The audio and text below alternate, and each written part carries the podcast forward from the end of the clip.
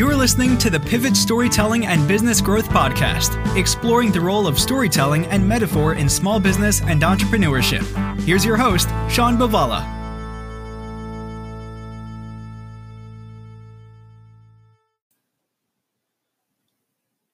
Hey, everybody. It is Sean Buvala from the Pivot Storytelling and Business Growth Podcast.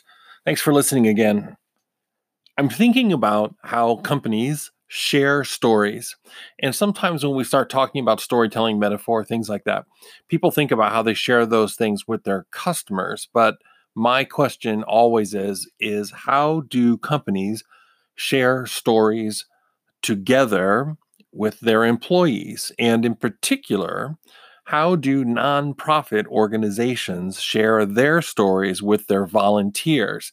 Here's why it's okay if your whole giant staff knows stories, but if the people who are at the front, which are often the volunteers, if the people at the front of your organization, of your forward facing, consumer facing world, if they don't know your stories, they can't help you talk about your organization. They can't help you achieve the goals of your organization. So, Here's a story about that. I was uh, at a grocery store, and you know how sometimes at the grocery stores, uh, people will sit outside the front of the store and they will collect things for charities. Um, Girl Scout cookies, for example, they're like kryptonite to me. Girl Scout cookies are a good example of that. There's other things. There's charities. There's um, one in particular that I'm thinking of was people sitting outside a Safeway or something along that line. And as I left the store with my groceries in hand, the people who were sitting at this table raising funds for a shelter, they called out to me, Do you want to donate any money to help pets, lost pets? Now, in my house, in our organization, pets are a big deal. I think we're on um, the seventh of what we call the lost dogs, the rescue animals that come from uh, the local pounds, uh, foster failures that we have, things like that. Um, so, pets and recovery and uh, important, uh, you know, how to deal with rescue animals, that's all really important to us. So, she caught my attention. So, I turned and I said, Yes, I would love to hear about what you do to rescue animals. And she says, Well, this is the name of our shelter, and this is what we do. And we're collecting money to help feed the animals. And I said, Oh, I said, How does that work? I said, What, how does somebody help animals? And she's kind of quiet, kind of stares at me like, Why would I ask such a question? Of course, they just help animals. And I said, Well, what's one of the coolest things your your shelter's ever done? Can you tell me about any of the animals? And she's silent. Now, this isn't like, you know, a 13 year old child. This isn't like, you know, a 90 year old woman. This is a middle aged woman sitting there looking at me like I'd asked her a question that no one ever thought of before. And she can't tell me anything about what the organization does. She can't tell me about any of the animals. None of the animals have a name, apparently. She can't even give me names of animals. She gives me nothing except we help animals. Well, that's great because there's lots of pounds that we help animals out there. But she had no story of the organization and what it did. And so instead of grabbing people with, let me tell you about a great story, instead of grabbing people with, hey, would you like to help give money so that we can adopt more fluffies or whatever? So when I turn to her and say, tell me about your organization, she starts with the stories of animals that they've saved. Fluffy number one, Rover number two. She starts with those stories instead, but she can't mm-hmm. give them to me because she hasn't been trained by the organization. She was essentially a collection basket to hopefully get mm-hmm. some money.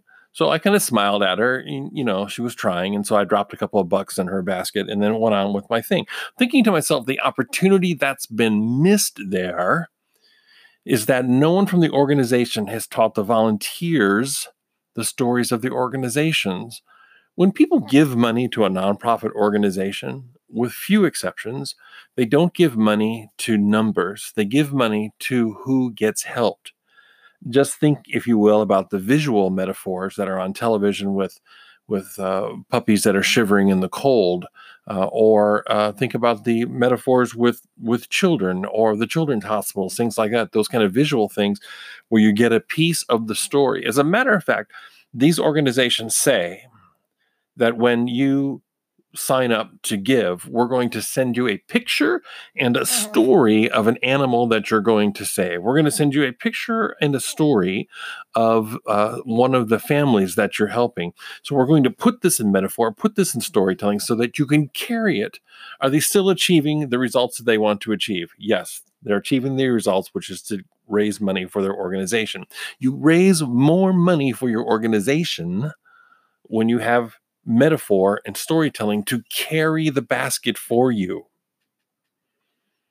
This is true in any business that you're doing. If you're selling insurance, you are one of a thousand insurance agencies that I can find within 10 miles of my home. Everybody's selling insurance.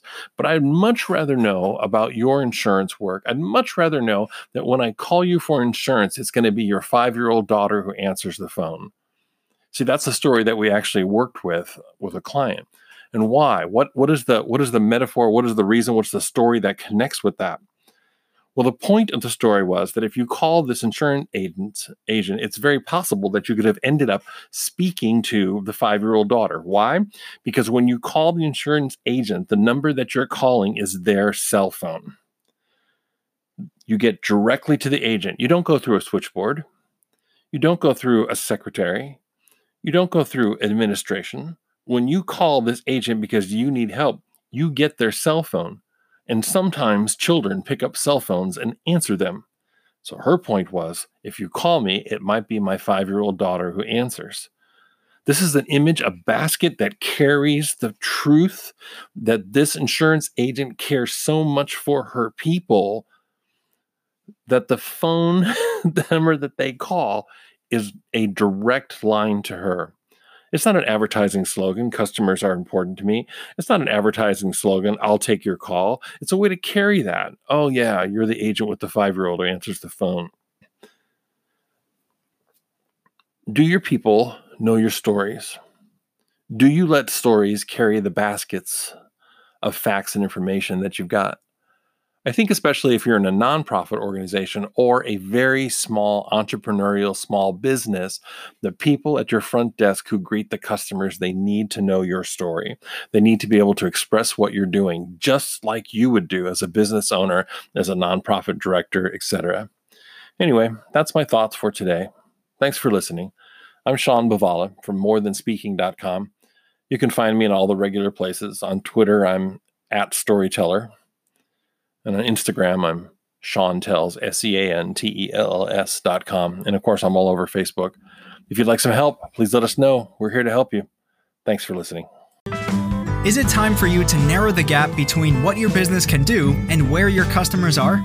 Your stories bring you and your clients together. Get started with professional coaching and training with Sean Buvala.